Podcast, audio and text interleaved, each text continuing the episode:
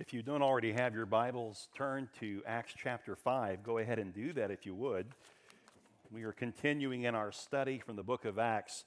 Before we get started, and after that powerful reading, it just again reinforced, reminded me uh, of what I was thinking as we were singing that song, uh, In Christ Alone. So oftentimes when we ask people, what, what, what does your salvation mean to you? Oftentimes they will say, well, I was saved from my sin. And there, that's true. That is absolutely true. But that's the outcome of salvation. What was it? What were you saved from? What they were saved from is found on the cross when Jesus suffered and died. They were saved from the wrath of God. Oftentimes, in our theology of salvation, we leave that part out. We don't think about the fact that truly what we were saved from is what God did to Jesus on the cross. He poured out his wrath, his anger, and his judgment on Jesus Christ. And Jesus did that in our place. That is the greatest thing about your salvation that, the, that you are not going to perish, you are not going to suffer the wrath of God if you're saved, you will not suffer that. Amen? That's worth celebrating. And I think oftentimes we forget it. And today, twice, we were reminded of it.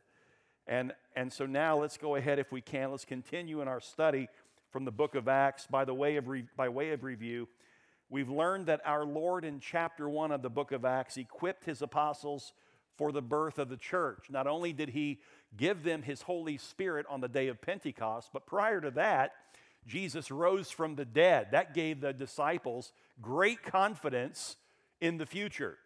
But even more than that was that Jesus opened their eyes, the apostles, the disciples. He opened their eyes to understand, get this, the Old Testament. Prior to Christ opening the disciples' eyes, they did not see clearly Jesus as Messiah, who was the shadow spoken of in the Old Testament. And so now, when we come to Acts chapter 2, and Peter gets up and preaches the first sermon, he begins to incessantly quote the Old Testament, referring to Christ. Why? Because that's new to him. And, and so we, we, in chapter 1, that's part of the equipping. Before the church is even born, Jesus is equipping his, his saints, his disciples, to be apostles, to share the good news with the world.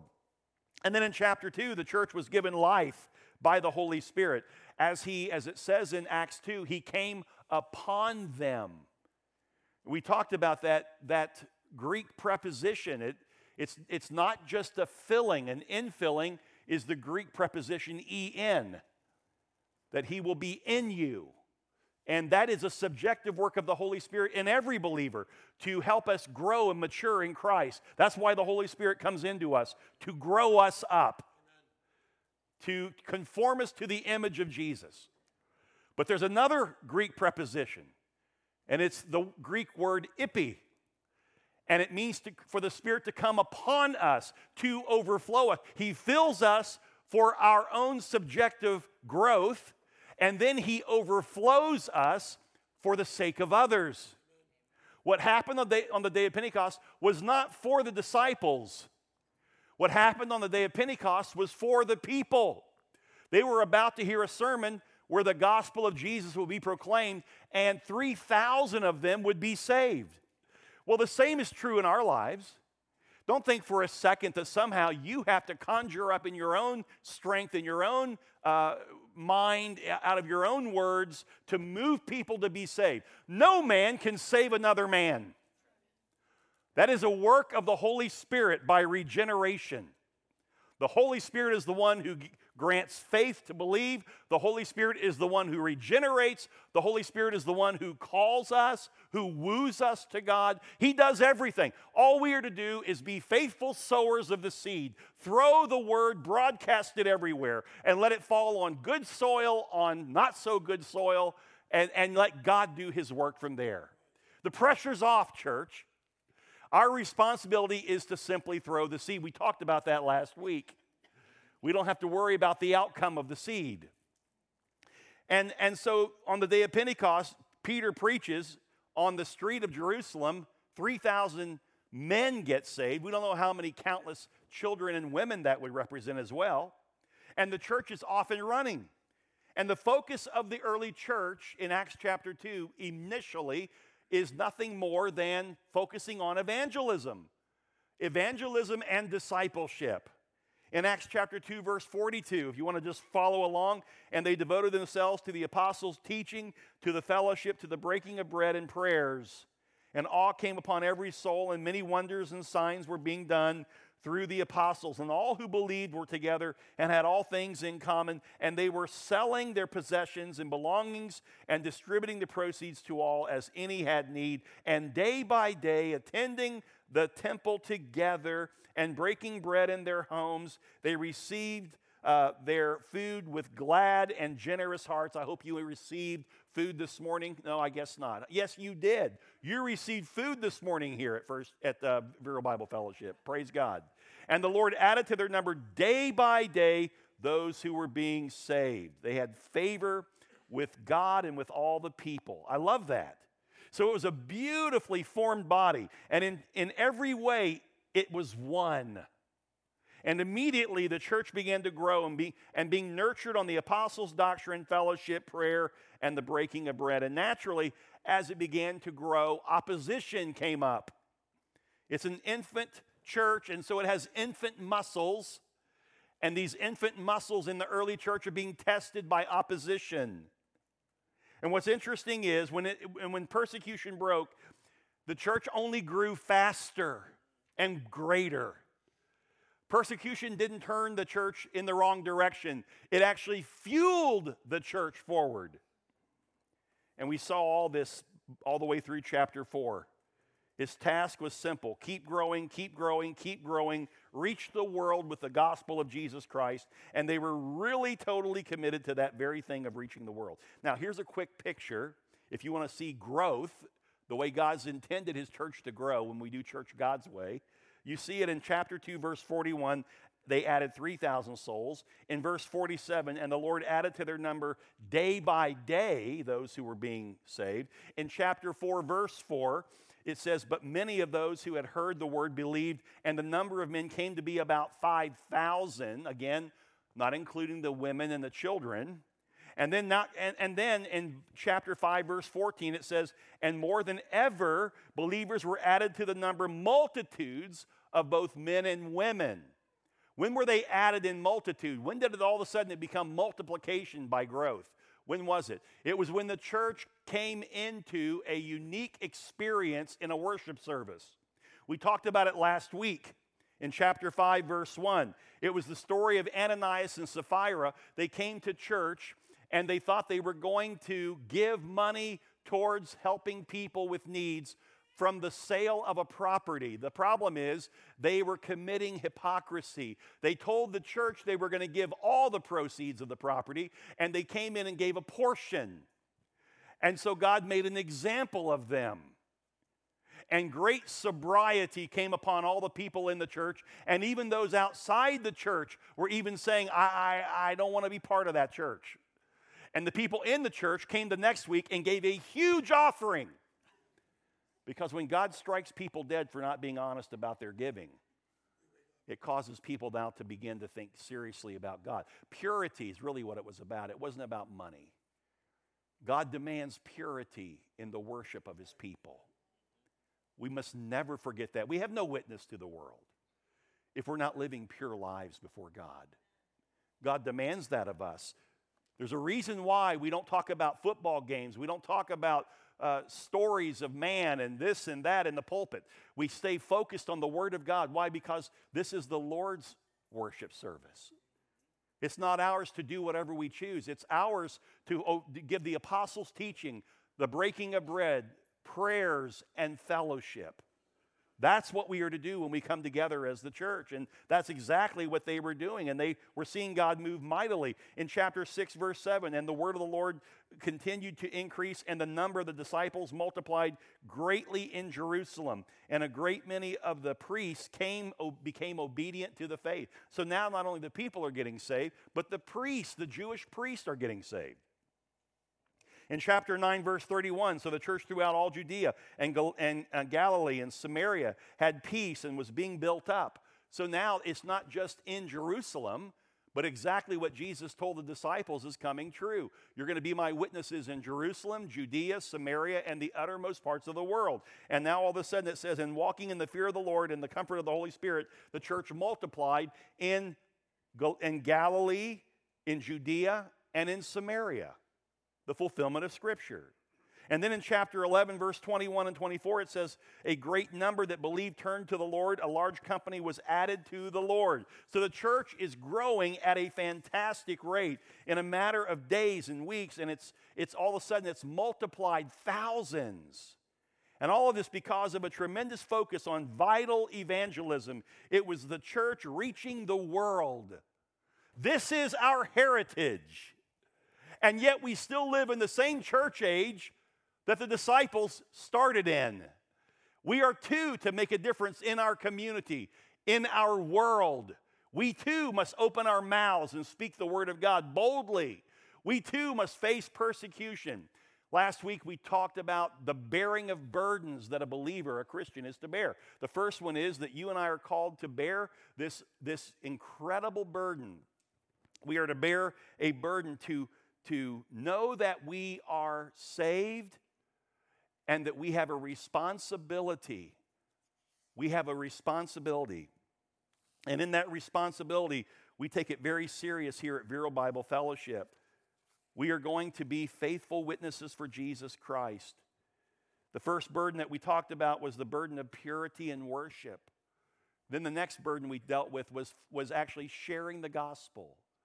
It's on us, church. It's not on anyone else, it's on us. And, and then the third burden that we're going to cover today at verse 17 is the burden of facing persecution. Facing persecution. But I just want to say from last week's message that just as the church is booming, Satan shows up and he brings tragedy inside the church. And of course, that's when Ananias and Sapphira were literally struck down by God in the church service. They lied to the Holy Spirit in an effort to gain religious prestige and to be thought of as spiritual. And really, they were not spiritual. So God called them out on their carnality. He called them out. So the cancer, instead of sweeping through the church, was literally cut off by God so that the church could remain pure and continue to share the gospel. Folks, we, we can't live, listen to me, please hear this, church. We cannot live two separate lives. We must be faithful to God both here in service and also in the rest of our week. Faithful and pure in our dealings in the business world, faithful and pure in our educational pursuits, faithful and pure in our neighborhoods, in the marketplace. Because it has every it has every bearing on our witness. If we're faithful and pure as we share the word of Christ with people, people will be saved. But if we're just playing a game and people in the world see the difference of our lives, they see one way on Monday and us live a different way on Sunday. Listen, that's a turnoff to them. And the Lord dealt with that in the church so that the world, even the world around that church, when they heard about Ananias and Sapphira being struck dead by God, it says that, that, that all of a sudden God began to save people in the community. That's a weird way to do evangelism. To, to come to church and God kill a couple folks for not being real and pure, and then people get saved because of it. But that's what happened. Sobriety hit the church. They became even more serious, more focused on the call of God, the command of Christ to go into the world. And more people were saved. You do not have a witness if you're not living a pure life. I don't care what title you carry, I don't care what testimony you think you have. Listen, if you're not being the same person on Monday through Saturday that you are on Sunday morning, my friend, that's a shell game. God knows it, and believe me, people know it. You have no witness. You have no witness. So we come to verse 17 and we look at this burden of facing persecution. We see it right here in the text. And the, but the high priest rose up and all who were with him, that is the party of the Sadducees, and filled with jealousy. You see, the, the Sadducees vehemently opposed anything having to do with the supernatural. They lived in the natural realm. They only believed in the things they could see. Th- these guys were totally given to only the things, the pragmatism. They're pragmatists. By the way, a lot of pastors and a lot of churches are so pragmatic today. God help us that we can't believe God for the things that He can do. And we won't go back to Scripture and do it God's way because we found some pragmatic way to do it. This other church is having success. Let's do it that way. God help us to return to the Lord and do church His way. And, and, and they arrested the apostles and put them in the public prison. See, although the Sadducees were a numerical minority, believe me, they had the power and they had the money. And so they had the power to have these men arrested. In verse 19, but during the night, an angel of the Lord opened the doors of the prison and brought them out and said, Go and stand in the temple and speak to the people all the words of this life, capital L, speaking of Jesus. He is the way, the truth, and the what? He is life. So, what it's referring to here is the gospel. Go and speak Jesus to the people. Go and share the gospel, the good news of what? Jesus Christ. And when they heard this, they entered the temple at daybreak. This happened. Listen, the angel broke them out of prison at night. They didn't wait till the next evening. The next morning, when light came up, they were in the temple sharing the gospel. And when they heard this, they entered the temple at daybreak and began to teach. I love that following their release from prison. You'd think that if you were persecuted and put in prison because you were sharing Jesus, the last thing you would be found doing when you exit the prison is go share Jesus. Well, that's exactly what they did. See, th- these guys and gals had a singleness of mind. We are here to please God, not man. I'm not here to protect my, my earthly image. I'm here to lift up the name of Jesus only. They were committed to that. The largest nation in the world today is the nation of procrastination. No doubt about it. Our tendency is to say, Thank you, Lord. You freed me from prison. You freed me from eternal damnation, from meaningless existence. You've taken me out of my emotional depression. You opened the door for me, Lord. Oh, I'm so thankful. And so now I'm going to share your gospel tomorrow. And maybe tomorrow comes and you're like, well, tonight. And tonight comes and the next day. Procrastination. By the way, procrastination is a decision. It's not indecision, it's a decision. It's a decision of inactivity. You decided to not take action.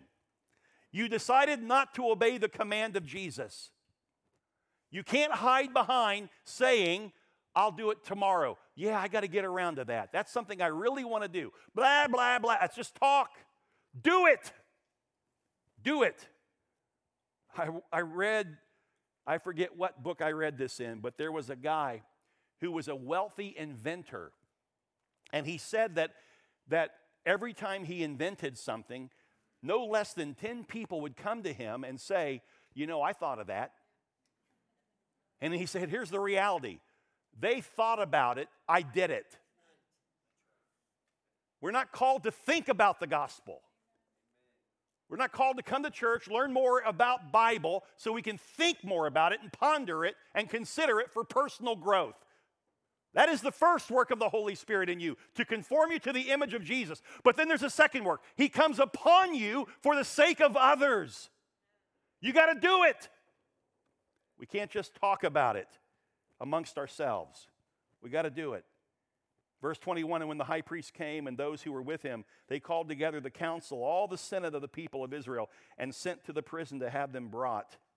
And when the officers came, they did not find them in prison, so they returned and reported, We found the prison securely locked and the guards standing at the doors, but when we opened them, we found no one inside. Only God can do that. Amen. Don't you love when God shows up in his supernatural intervention? That is so beautiful.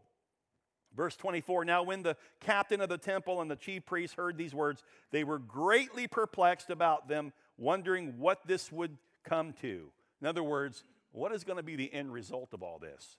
Because this is kind of scary for us. We don't know what's going on here. They're greatly disturbed over it. Verse 25 And someone came and told them, Look, the men whom you put in prison are standing in the temple and teaching the people. The exact thing that you told them not to do and why you put them in prison, they're out doing it this morning. And the captain with the officers went and brought them, but not by force, for they were afraid of being stoned by the people. Let me tell you why the people would have, even people who didn't believe in Jesus yet, let me tell you why the people would, would stone the captain and his guards if they tried to forcefully take them. Because even the lost world had respect for the church. Some of them didn't want to belong to it. I'm not ready to surrender to it, but don't be messing with that. That's one thing you don't mess with is God's church. You mess with God's church, he'll strike you dead. That's what they're thinking. And so that's another way for us to have a witness in the world. Purity. We don't tolerate sin. We don't wink at it. We cannot, as a church, wink at sin. And, it gives us credibility with the world when we don't turn it gray when it's black and white in Scripture. And so, look what this, this is so good. Verse 25 And someone came and told them, Look, the men whom you put in prison are standing in the temple teaching the people.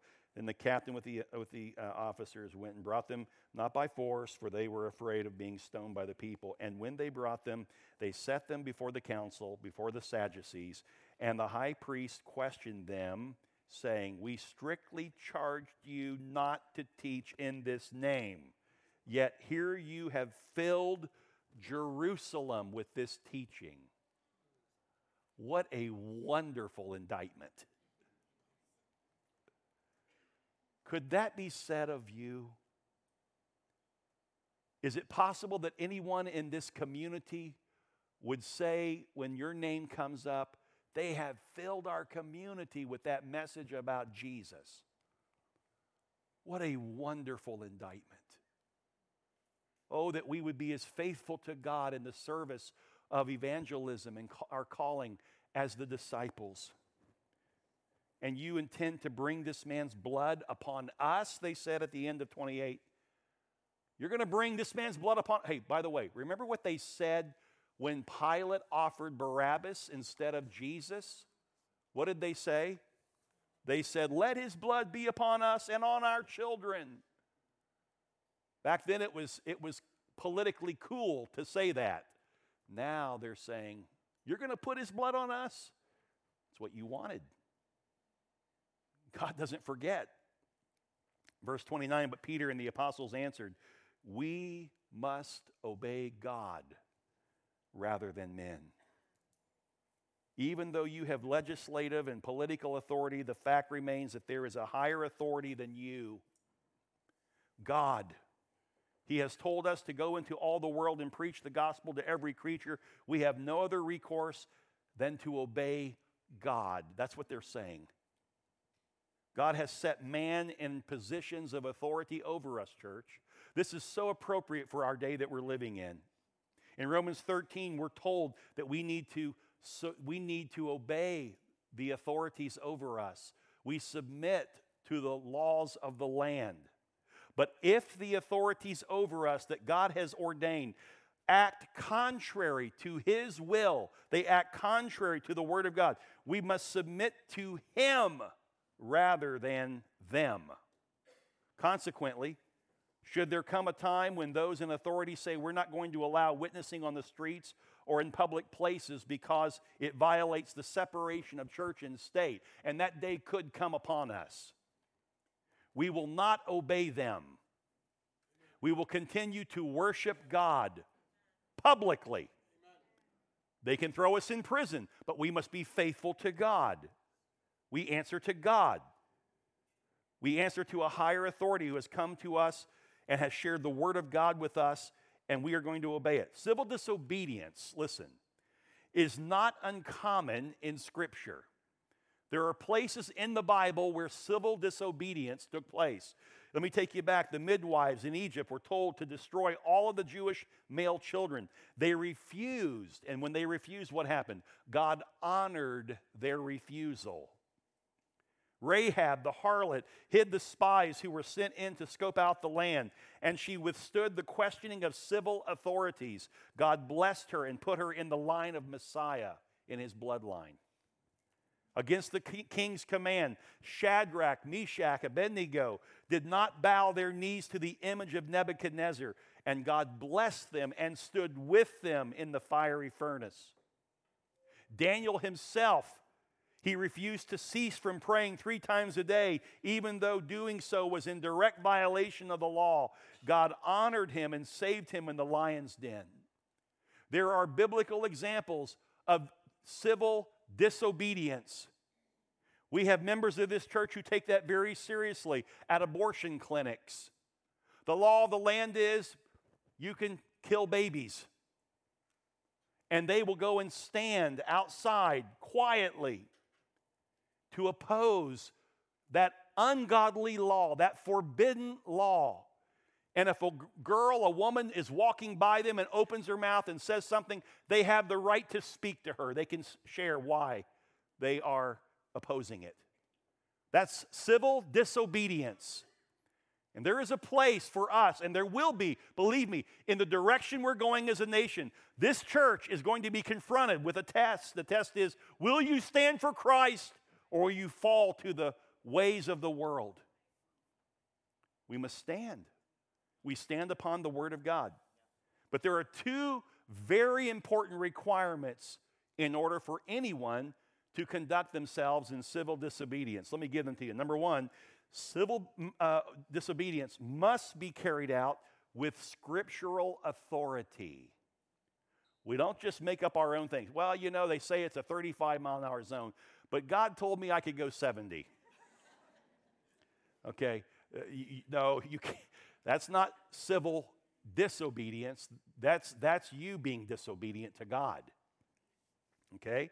The angel of the Lord said to the apostles, Go speak in the temple. He said that in verse 20. In addition, Jesus had already commissioned them, saying, Go into the world, preach the gospel. Now these guys are saying, Don't speak the name of Jesus anymore civil disobedience was required, and they had every right to by the Word of God.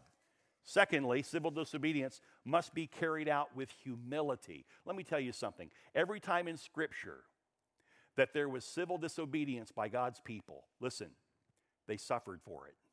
They took the hits, they took the shame, they took the mockery. It's going to cost you to be a disciple of Jesus Christ. There is a burden to bear when you face persecution. And every Christian, every true believer must face persecution. Jesus even prepares us for it. He said in the Beatitudes, Blessed are you when men ridicule you, make fun of you, joke in my name. You're blessed. There's not a Christian in the room, if you're truly saved, that should not be persecuted on a regular basis. As you open your mouth and as you lovingly share the gospel with people. And every once in a while, you come upon fertile soil. I had another opportunity this week. A gentleman from England, he said, I wouldn't call myself an atheist. I said, Are you a skeptic? He goes, No, I wouldn't say so. I'm just open to all religions to listen to everybody. I don't, res- you know, I don't believe in everything I hear, but I certainly think everybody has a right to speak and I like to listen. And then he began to open up and share with me his hangups with God course, he says, I, I don't mind the God of the New Testament, but that God of the Old Testament, I don't like some of the things he called. Uh, it's the same God. And so lovingly, I took him to the scriptures. And we had about a 45 minute conversation. It was wonderful. And he said to me at the close, This has really been insightful and interesting. I want to talk again with you about this. I said, Wonderful. We'll do it. See, that's what it means is open your mouth. And most of the time, they're going to reject you. They're going to laugh at you. They're going to mock you. They're going to ridicule you. Jesus said, You're blessed. When that happens, you're blessed. And then every once in a while, one out of four, Jesus said, will be fertile soil that the seed will fall on. And they'll hear what you're saying. And God will begin to do a work in their heart and regenerate them. Amen? Verse 30 The God of our fathers raised Jesus, whom you killed by hanging him on a tree. God exalted him at his right hand as leader and savior to give repentance to Israel and forgiveness of sins. And we are witnesses to these things, and so is the Holy Spirit, whom God has given to those who obey him. Look at that, interesting. See, here's how you know somebody who's truly who truly has the Spirit from somebody who claims to have the Spirit. Those who have the Spirit obey.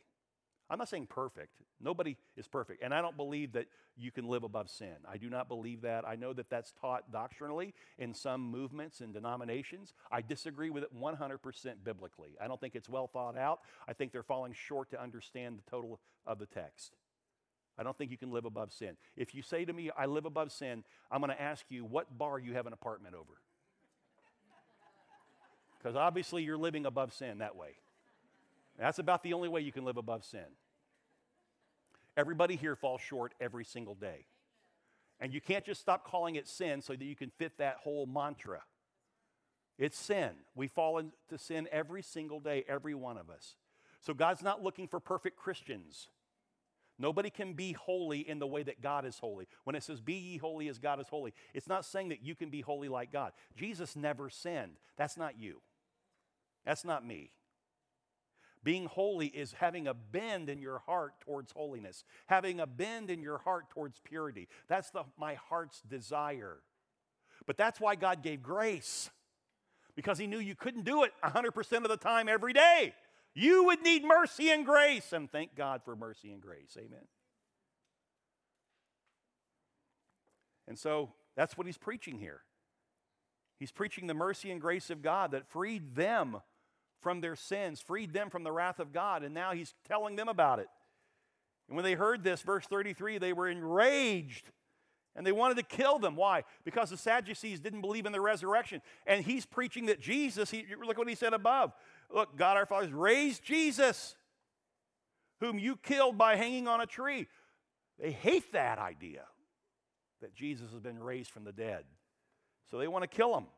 But a Pharisee in the council named Gamaliel, a teacher of the law, held in honor by the people, stood up and gave orders to put the men outside for a little while. So, due to his knowledge of the law, Gamaliel's knowledge of the law, and because he walked with great integrity in his attempt to keep the law, he was called, literally in that day, historians called him the beauty of the law, Gamaliel. That's interesting a brilliant thinker, and one of the most influential teachers in all of Jewish history. By the way, Gamaliel was Paul's teacher. When Gamaliel was saying this, don't mess with these guys because it could be God and you'll find yourself opposing God. Don't you just let if these guys, if we don't do anything and they die out, then we know it was just man. He's using wisdom, okay? At the same time, he's teaching the apostle Paul right now. Paul is one of his boys who walks in the dust of his rabbi. And that, that's what's going on right now. And so Jewish historians tell us that Gamaliel, uh, he gave a criticism of Paul. This is not found in the Bible, it's in Jewish history that we learn that Gamaliel gave a criticism of Paul. Guess what it was?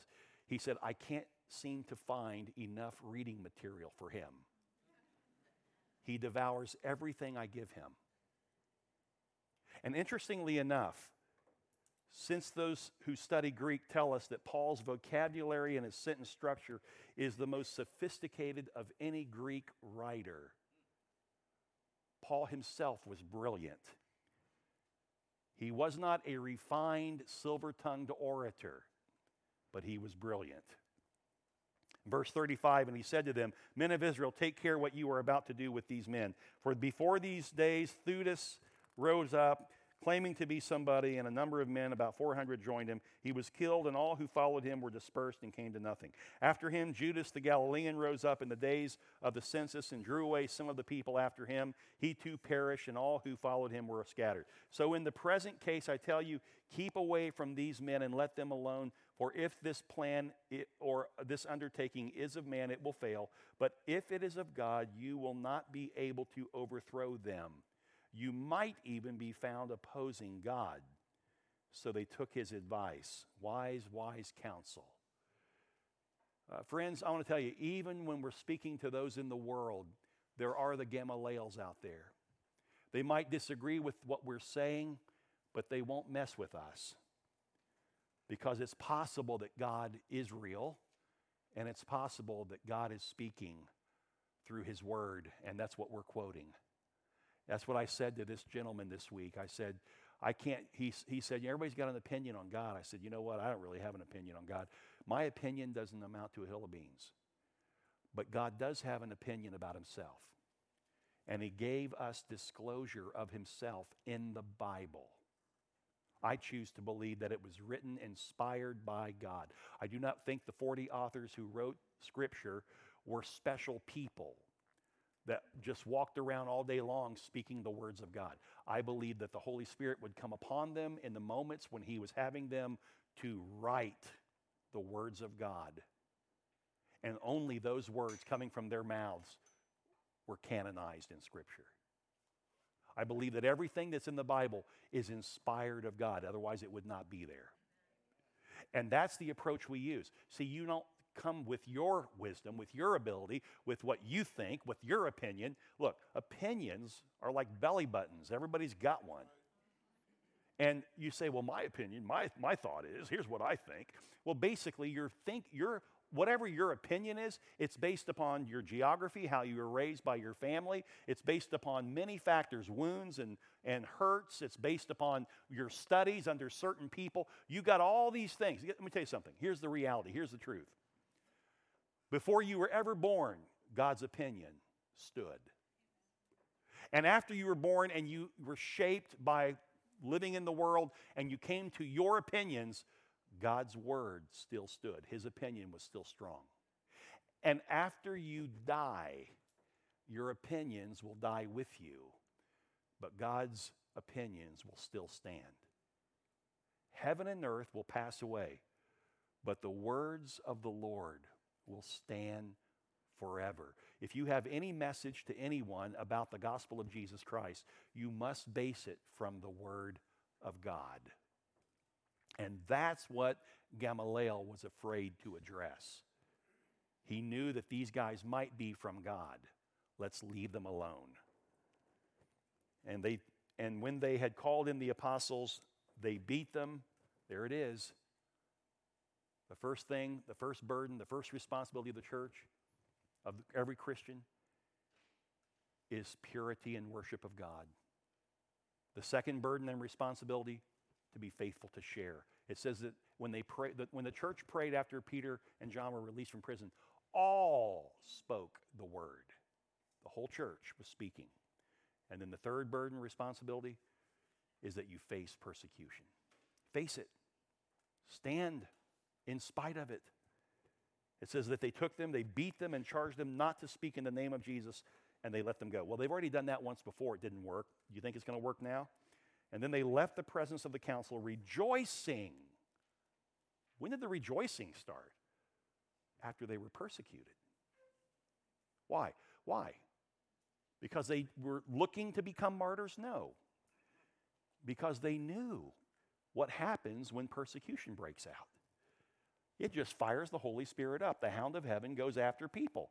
People get saved. They are rejo- rejoicing that they were counted worthy to suffer for the name of Jesus. Rejoicing that they were counted worthy to suffer dishonor for the name. And every day, look at this. Don't go out and speak it. Keep your mouth shut. Every day in the temple and from house to house, they did not cease teaching and preaching that the Christ is Jesus. Winston Churchill to find a fanatic as someone who can't change his mind and won't change the subject. That's Peter and John. They wouldn't change their minds, they didn't change the subject. Knowing Jesus is Lord, they kept talking about him wherever they went. Are you a fanatic? When you hear Christians speak of fanatic, it's always in a negative connotation. We need to be fanatics for Christ. That's how you turn a crazy, upside down world right side up with the gospel. Father, thank you this morning for your word. Thank you for each person that is here. Thank you for the faithfulness of your word to speak to us, not only collectively, but subjectively. We are challenged as a church corporately, but Lord, by the Holy Spirit, you are speaking to individuals in this room very uniquely, very specifically. We thank you for your work. We thank you that coming to church is not just about seeing friends and, and putting on a front. We learned that doesn't work in Acts chapter 5. It is about seeking you in pure worship. And it is about leaving this place and being faithful to share the gospel because we went to church, we were charged up by the word, by the fellowship of the believer, and now we go out and we share the gospel with others, and we stand rejoicingly when we face persecution. Thank you, Jesus. Amen. Amen. Our elders, uh, some of our elders and uh, prayer partners will be gathering in the front. If anyone has a prayer need uh, about any subject or anything happening in your life, please come up and speak to one of the prayer partners or one of our elders after the service. If today you have come into understanding who Jesus is as the Son of God who died on the cross for your sins, and you have surrendered to Him by faith, you're saved.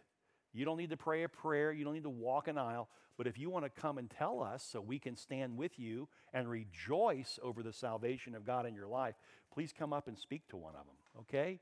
God bless you, church. Pray the Lord bless you today in your fellowship. Amen.